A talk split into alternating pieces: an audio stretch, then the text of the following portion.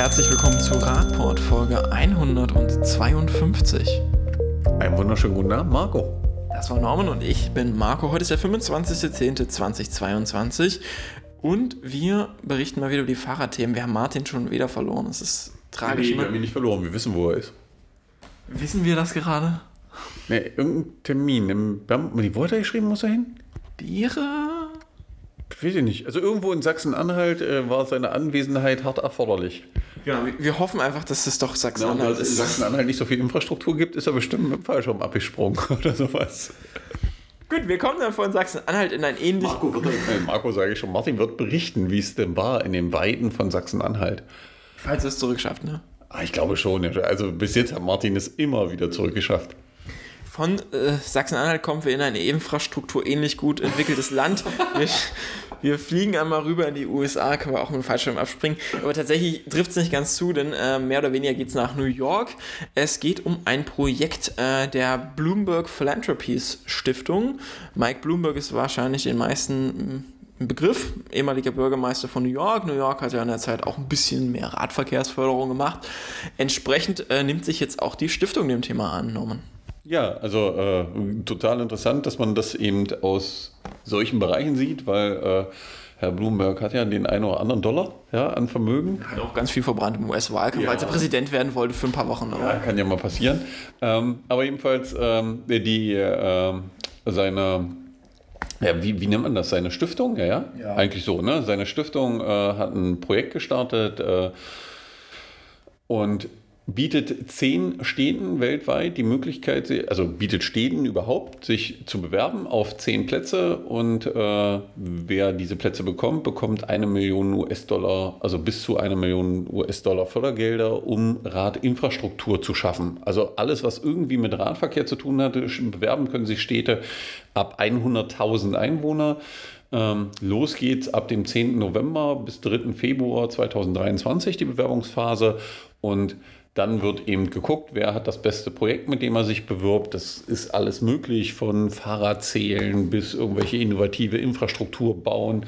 Also äh, es ist ein weit gefasstes Feld, wo es eben darum geht, das Thema Radverkehr voranzubringen und Ideen zu entwickeln, die man weltweit dann kopieren kann. genau, also Bewerbungsphase beginnt jetzt im November. Ihr könnt euch bewerben dann ja auch äh, bis zum, was war's dann? Äh, bis zum, bis zum Februar. Genau, im nächsten Jahr sollen die Projekte losgehen. Die sollen dann auch eine Laufzeit bis zu drei Jahren haben. Also nützt doch vielleicht mal die Möglichkeit, sprecht mit euren lokalen EntscheiderInnen. Vielleicht ist auch der Stadtverwaltung das noch gar nicht so bewusst, dass man sich da bewerben kann. Und so eine Bewerbung könnte ja vielleicht auch schon die Grundlage sein, selbst wenn man dann keine Förderung bekommt mit den vielleicht angefangenen Radverkehrskonzepten oder den erdachten Projekten dann vielleicht doch auch tatsächlich in die Umsetzung zu gehen. Ja klar, also es ist, ist glaube ich, ein großer Außenwerbeeffekt und manchmal wird man überrascht bei solchen Bewerbungen, weil ich kann mir schon vorstellen, dass man auch auf der Suche ist nach den kleinen feinen Dingen, wo vielleicht noch gar nicht so viel los ist und wo man sagt, man kann einfach mit dem eingesetzten Geld relativ viel bewirken. Genau, also es klingt ja ein bisschen langweilig zu sagen, ja, eine Million nach San Francisco, aber wenn es dann irgendwie so ein kleines, beschauliches... Eine 100.000 Einwohnerstadt. Ja, was ist denn so die kleinste 100 Einwohner? Ja, nee, Dessau ist kleiner in Sachsen-Anhalt. Das betrifft hier nur Magdeburg und Halle, glaube ich. Ja, ich glaube auch, ich glaube, Dessau ist drunter. Oh, in Sachsen-Anhalt wird es schwierig, aber... Also gibt es nur zwei Städte, die möglich sind, aber gibt natürlich nicht nur Sachsen-Anhalt, gibt natürlich, also es soll noch andere Bundesländer außerhalb von Sachsen-Anhalt geben. Ja, in Sachsen-Anhalt selber laufen dazu noch Forschungen, ob das auch wirklich so ist. Aber, aber man kann sich da, glaube ich, bewerben. Ja, tut das entsprechend. Es kann euch sicher gut tun und eurer Stadt vielleicht etwas neue Aufmerksamkeit auch auf internationaler Bühne verschaffen. Äh, von einem englischsprachigen Land äh, kommen wir zum nächsten. Wir fahren einmal über den Teich und kommen nach England bzw. ins Vereinigte Königreich.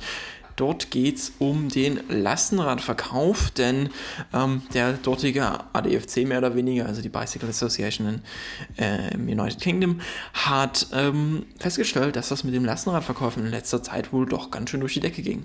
Ja, also irgendwie äh, scheint der Druck äh, auf dem, ich hätte schon fast gesagt, englischen Festland, also auf der englischen Insel da, ja, relativ hoch zu sein.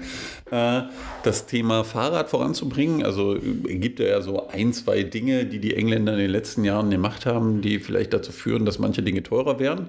Das führt dazu, dass äh, die Nachfrage nach Lastenrädern enorm zunimmt. Also allein im vergangenen Jahr sollen es über 40 Prozent Zunahme gewesen sein.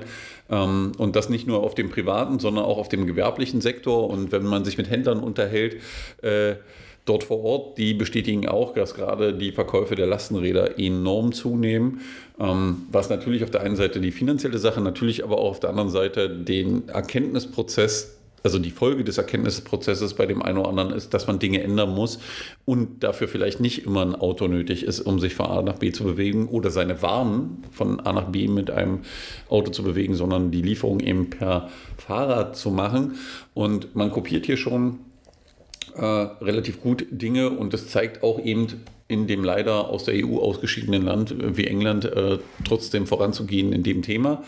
Ähm, sicherlich auch eine Folge dessen, wenn man sich nach London, also wenn man sich London anguckt, die ja relativ viel in den Radverkehr in den letzten Jahren investiert haben, dann setzt sich der Trend jetzt eben hier fort, weil das Lastenrad kommt immer dann einen Tag später, wenn sozusagen die normale Bevölkerung anfängt, das Fahrrad im Alltag zu integrieren, weil dann man häufig die Thematik hat, man muss Kinder von A nach B bringen und solche Sachen. Und als nächstes kommen dann die kleinen Selbstständigen, die durch Kleindienstleistungen also die dafür eigentlich kein Auto brauchen, sondern wo ich auch mit dem Fahrrad unterwegs sein kann. Und gerade, glaube ich, in so Großstädten, gerade England äh, oder gerade London, die ja auch die City Mode haben, ist es wahrscheinlich auch ein finanzieller Vorteil, kein Auto zu haben, um in die Innenstadt zu fahren und das Thema Parken zu optimieren, äh, weil ich könnte mir vorstellen, die Kosten liegen da höher als das, worüber wir hier teilweise diskutieren.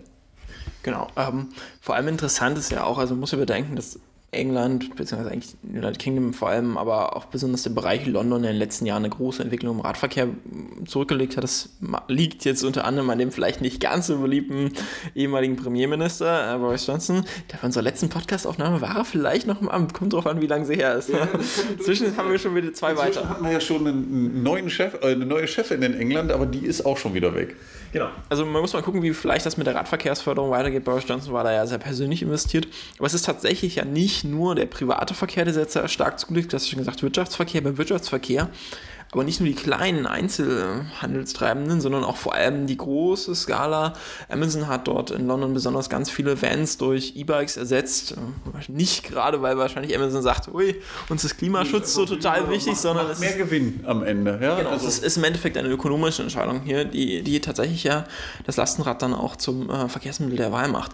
Entsprechend, ähm, ich glaube, es gab auch die, die Aufstellung vom, äh, von der Bicycle Association, dass 30 Prozent aller äh, Fahrten im Bereich Dienstleistungen und, und Service und Lieferung äh, durch Fahrräder bzw. Lastenräder ersetzt werden könnten. Also da ist noch mehr Potenzial. Der Markt wird wahrscheinlich auch äh, dort weiter wachsen, wenn auch der normale Fahrradmarkt, wie Sie meinen, ja anscheinend ein bisschen stagniert, weil er wahrscheinlich gerade die große Hype-Kurve durch ist. Genau, also äh, der, äh, das, was im Radhandel oder überhaupt im, im, in der Radbranche die letzten drei Jahre los war, war das musste sich, glaube ich, jetzt erstmal wieder ein bisschen beruhigen.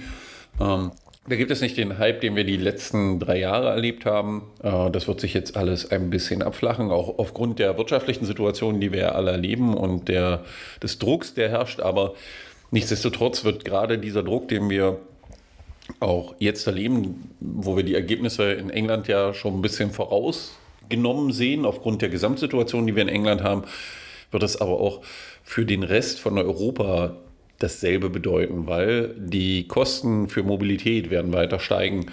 Also werden die Leute ausweichen. Und wir sehen das ja auch in Deutschland, wenn man sich die Statistik anguckt, wie viele Wege werden wie zurückgelegt.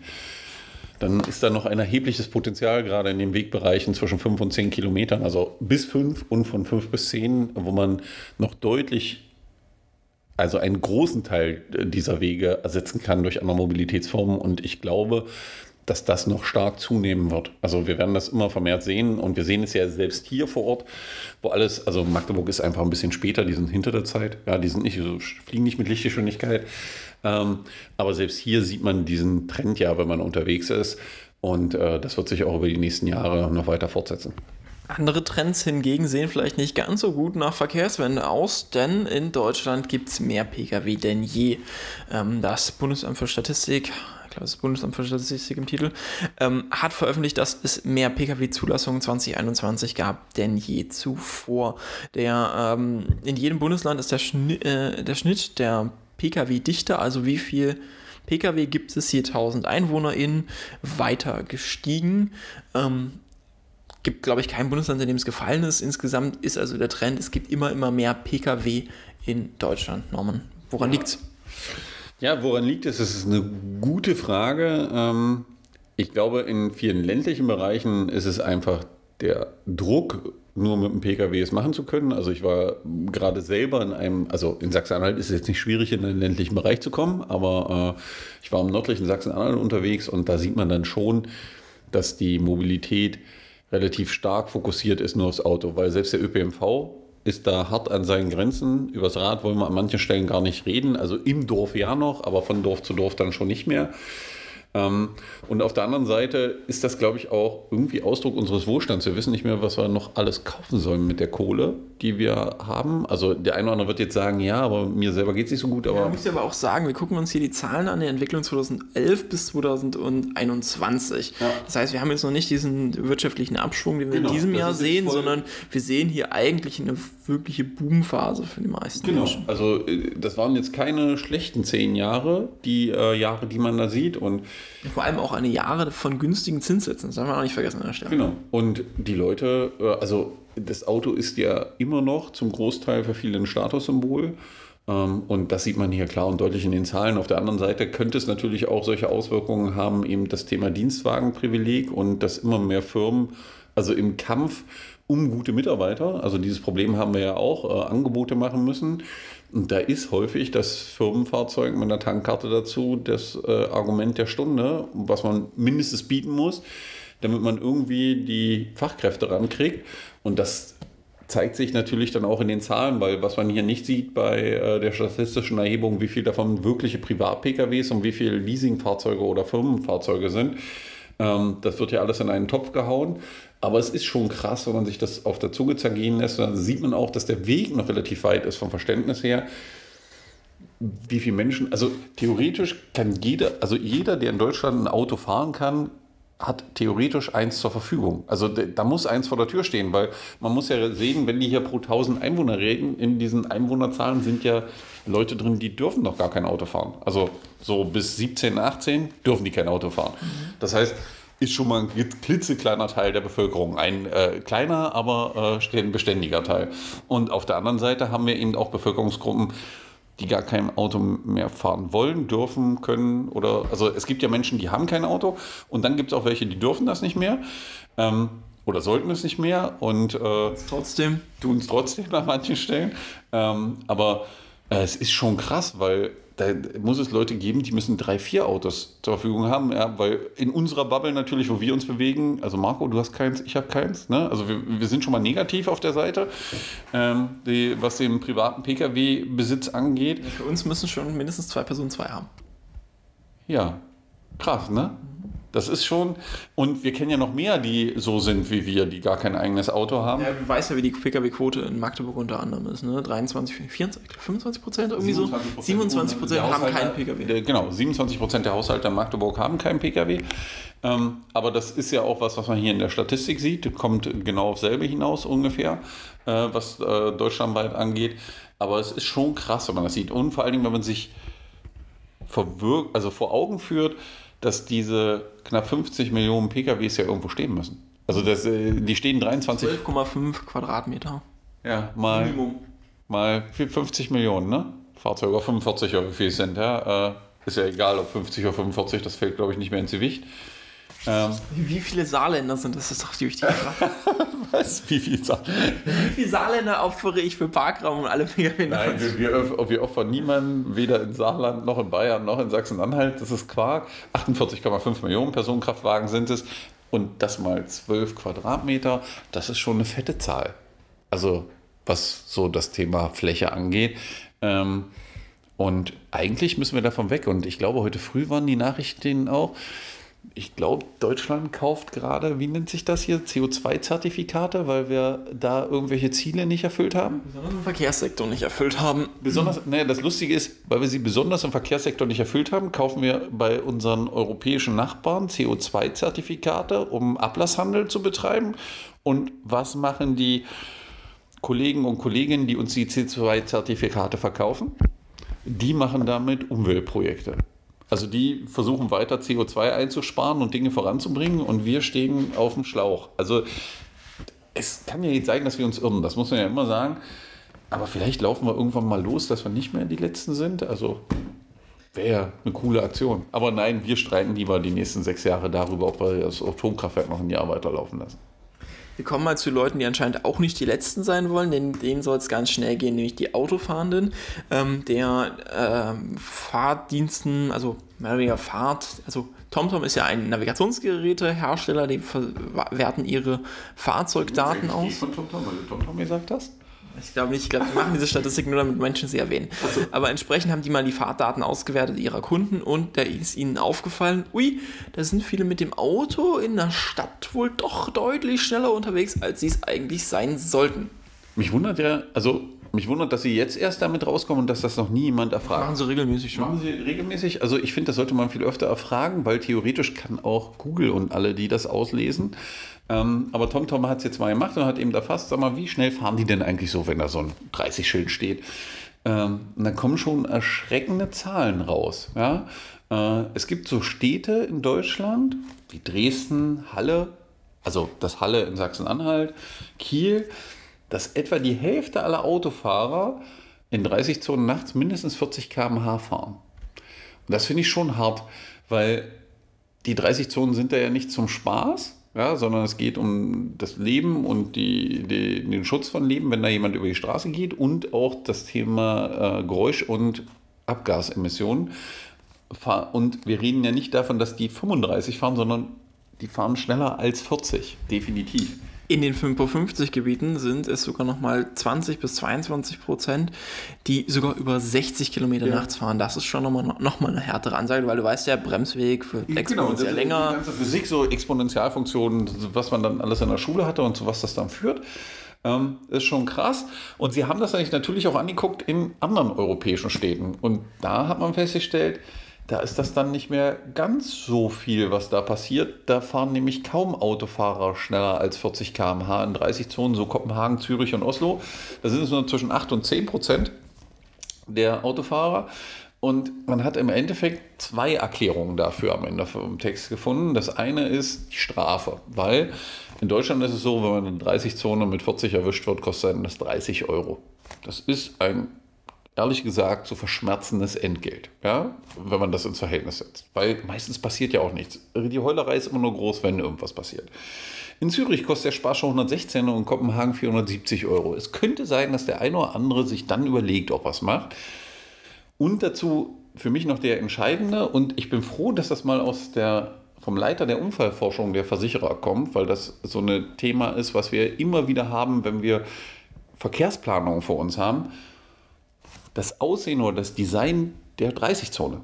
Nämlich, wenn die Straße vermittelt, also du kannst ja auch gerne 50 fahren, weil ich sehe aus wie eine 50-Straße, dann fahren Menschen auch 50, weil das Gehirn einfach vermittelt, auch Straße ist breit genug, das sieht gut aus. Wenn der Bereich unsicherer wird und man die Straße ein bisschen anders designt, führt es sofort dazu, dass die Leute langsamer fahren. Und da ist eben dieser Punkt, es macht keinen Sinn, einfach nur 30 Zonenschilder irgendwo hinzuhängen, sondern ich muss dann die Infrastruktur anfassen und muss dafür sorgen, dass die Straße das auch vermittelt oder die Infrastruktur, wie ich mich zu verhalten habe oder wie man von mir erwartet, dass man, ich mich verhalte, ist deutlich besser und man kann das eben in Ländern, auch eben in Kopenhagen, auch in den Niederlanden sieht man das relativ häufig, wie das Design der Straßen ist, die klar mit dir kommunizieren und dir sagen, mach ein bisschen langsamer, auch wenn du als Autofahrer unterwegs bist und das funktioniert auch sehr gut. Gründe dafür, dass ähm, Radfahrende nicht so gerne auf Straßen fahren, sind ja unter anderem die schnellen Autofahrenden. Deswegen baut man ja auch Straßen um, nimmt den Autofahrern ein bisschen Platz weg und richtet unter anderem sowas wie Pop-up-Bike-Lanes ein.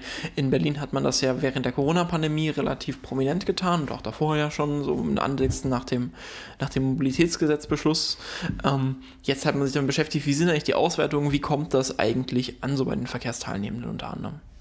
Ja, also ähm, das IASS in Potsdam hat äh, untersucht, wie diese ja, Popperbratwege ankommen und hat eine Befragung gemacht. Und das ist schon sehr interessant zu sehen, ähm, dass die verschiedenen Mobilitätsgruppen deutlich anders darauf reagieren. Ja, wir haben ich sehe da eigentlich schon einen klaren Trend für die meisten. Ja, also es gibt so Fußgänger, also Fußgänger und Fußgängerinnen da unterstützen 75 Prozent das Thema Pop-up-Radwege, also diese abgetrennten Fahrspuren, die finden das gut, 21 Prozent lehnen das ab.